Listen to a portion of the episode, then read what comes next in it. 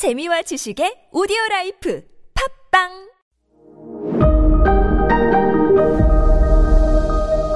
네, 여러분 안녕하십니까. 역사 스토리텔러 썬킴 인사드리겠습니다. 뭐 공지사항에도 말씀드린 것과 같이 썬킴의 세계사 완전정복 책 다 보셨죠? 보시기만 하셨나요? 인증샷 많이 올려주시면은 원래는 제가 직접 가서 호프집에서 사인해드려야 되는데 이놈의 코로나 때문에 진짜 끝나자마자 코로나가 정말 모임 준비하겠습니다. 금문도 얘기를 하고 있는데 슬슬 중화인민공화국이 저 코딱지만 신경 쓰이죠. 바로 눈 앞에 대만 영토가 있는데 드디어 1958년 8월 23일이었습니다. 대규모 포격전이 시작이 돼요. 대륙에서부터 포격. 1958년 8월 23일 8.23 포격전이라고 하는데 엄청나게 많은 포탄을 서로 주고받아요. 당시 중국 측에서 샤먼에서요. 중국 측에서 금문도로 쏴버린 포탄 수만 47만 발을 쏴요. 그때 47만 발의 포탄을 금문도에 날려가지고 그 이후에 금문도의 해발이 2m 낮아져요. 섬을 그냥 날려버리겠다는 거예요. 47만 발.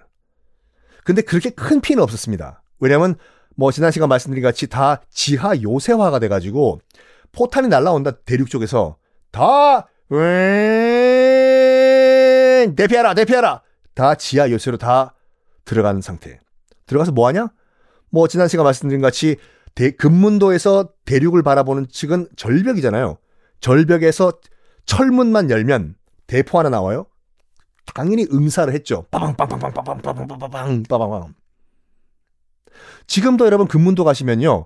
그때 밑에 파놨던 지하 갱도들은 관광지로 이제 꾸며놨거든요. 들어가서 보실 수가 있어요. 어떤 식으로 그 갱도가 만들어져 있는지. 47만 발의 포탄을 중국 측에서 쏴요. 그 말은 뭐냐면 무슨 수를 쓰든지 중국 입장에서 봤을 땐 금문도를 점령하겠다 이거거든요. 근데 40일 후에 일단 포격을 멈춥니다. 중국 측에서. 왜? Why? 왜이셔마? 당시 이제 미국 대통령이 아이젠하워 대통령이었는데 중국에 경고를 해요. 이런 식으로 대만에게 무력 행사를 하면은 원자폭탄을 투하하겠다. 경고를 해요. 당시 중국의 국방장관이 팽덕회라는 인물이었습니다. 우리 한국사에도 굉장히 비중이 있는 인물이거든요. 그 6.25 전쟁 때 들어왔던 중공군 사령관이었어요. 팽덕회가. 우리에겐 어떻게 알려져 있냐면 김일성 뺨 때린 장군이에요. 김일성이 한국 전쟁을 일으켰을 때 나이가 30대예요. 어린 친구였었죠. 근데 팽덕회는 나이가 많았거든요. 그래서 와가지고 김일성 뺨 때려요. 야! 젊은 놈이 전쟁을 이따위밖에 못해? 김일성 그때 멘붕. 나 뺨 맞은 거 맞냐? 어떡하겠어. 중국. 당신 뭐 거의 뭐 생명줄과 다름없는 중국군 사령관인데 나이도 많은 와, 내 뺨 맞았네. 하여간 이 팽덕회라는 인물이 당시 이제 중국 국방장관이었는데 포격 중지하라 해. 왜이셔마? 미국이 원자탄 쏜데 일단 중지. 말이 중지지. 그때부터 이제 전면적인 포격은 중지했지만 끊임없이 금문도에 포탄을 계속 날려요. 언제까지 날리는 줄 아십니까? 1979년 1월까지 날립니다. 20년 동안 몇 발이 날아갔겠습니까? 그때가 왜 그만뒀는 줄 알아요? 1979년 1월? 그때 미국과 중국이 외교관계 수교를 한 해였거든요. 더 이상 우리 뭐 대만 신경 쓸 필요 없다. 그리고 또 뭐 했냐? 국제사회가 싹 다 대만을 버린 해였어요. 싹 다. 중국을 대표한 나라는 타이완에 찌그러져 있는 그 국민당, 자유중국이 아니라 대륙, 베이징의 수도를 두고 있는 중화인민공화국을 유일한 중국의 합법정부로 인정받는다. 해서 그 전만 하더라도 유엔의 상임이사국은 자유중국, 대만이었거든요. 쫓겨나요. 방 빼시오. 그 방 뺀데 누가 들어가냐? 중화인민공화국 딴딴딴딴 들어가요. 중국과 미국 1979년 수교했지요?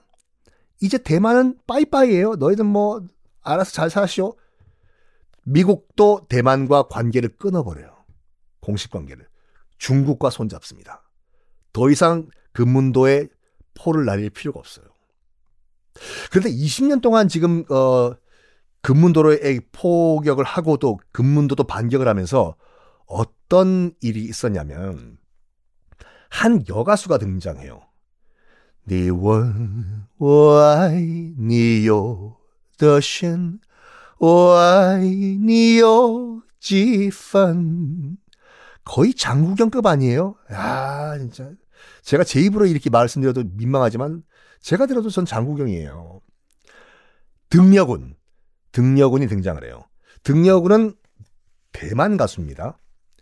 뭘 등려군에게 20년 동안 포격을 주고받으면서 뭘 했냐면 금문도에 보내요. 대만 정부가. 금문도에 가서 지금도 있어요. 전 세계에서 단일 스피커로는 제일 큰 스피커를 금문도에 설치를 해요. 그리고 라디오 부스를 만든 다음에 등려군에게 계속 하루 종일 노래 부르게 만들어요. 대륙적으로. 지금 대북 확성 스피커같이. 뭘 불렀냐? 지금 제가 불러드렸던 월량 대표 워적심, 천밀밀 이런 노래를 불러요. 엄청나게 대륙에서 인기를 끌었대요. 등려군이요. 이게 거의 내륙 20km, 30km 대북 확성기같이 내륙 다 들리는 거 이게요. 차고 일어나면 저쪽 금문도에서 니원 와이 니요 더쉔 나오고 티엔 미미 나오는데 대륙 사람들이 들어보니까 너무 노래가 좋거든요. 난리가 난 거예요. 등려군. 여러분 그 영화 천밀밀 기억나시죠? 그 장만옥이랑 그 여명 나왔던 거. 왜 둘이서 홍콩 거리에서 자전거 타고 가면서 부르지 않습니까? 티엔밀밀. 안 보신 분은 그 영화 꼭 보세요. 그건 정말 중국과 홍콩 역사를 이해하는데 정말 걸작입니다. 장만옥과 여명은 그 영화상에서 대륙 출신이에요. 지금은 약간 홍콩과 대륙이 관계가 역전됐지만 그 영화가 배경이었던 1990년대 초반만 하더라도 대륙인들의 로망은 홍콩 가서 자본주의의 중심, 홍콩 가서 취직하는 거였거든요. 그 극중 주인공 여명과 장만옥은 공산 중국 대륙에서 기차 타고 꿈을 찾아서 홍콩에 온 사람들이었어요. 그 사람들이 뭘 불렀냐? 등려군 노래 부른 거잖아요. 이게 시사하는 바가 크다니까요. 그만큼 대만 가수인 등려군의 노래가 중국 대륙에서 그렇게 인기가 있었다는 거예요. 왜 그러냐? 금문도에서 그렇게 스피커로 불러댔는데 하루 왼종일 지금도 금문도 가시면은 당시 등려군이 대륙을 향해서 하루 왼종일 불렀던 스튜디오가 그대로 남아 있어요.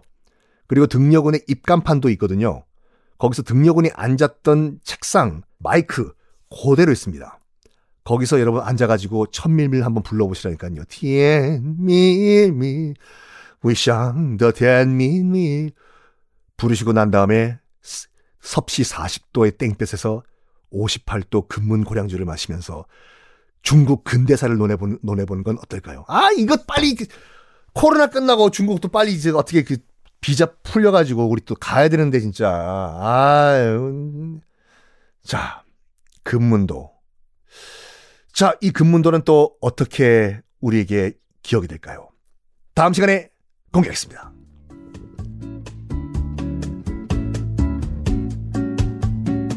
자, 여러분 드디어 썬킴의 세계사 완전 정복 단행본이 출간됐습니다. 공식적으로 나왔거든요. 패권 전쟁으로 이해하는 역사의 흐름, 미국사와 러시아사가 담겨 있습니다. 자, 출간 기념으로 이벤트를 준비를 했습니다. 오디오 클립 팟빵 댓글로 참여하실 수가 있고요. 썬킴의 세계사 완전 정복 책을 구매하신 후에 인증샷을 찰칵 찍어서 댓글과 함께 올려주시면 추첨을 통해서 10분께 제 사인, 별거 아니지만 제 사인이 담긴 썬킴의 세계사 완전정복 책을 드리겠습니다. 당첨자는 8월 22일 월요일 팟빵과 오디오 클립 공지사항을 통해 알려드리겠습니다. 추후 또 다른 이벤트로 찾아올 테니까 여러분들의 많은 관심 부탁드리고 썬킴의 세계사 완전정복 단행본도 많은 사랑 부탁드리겠습니다. 감사합니다.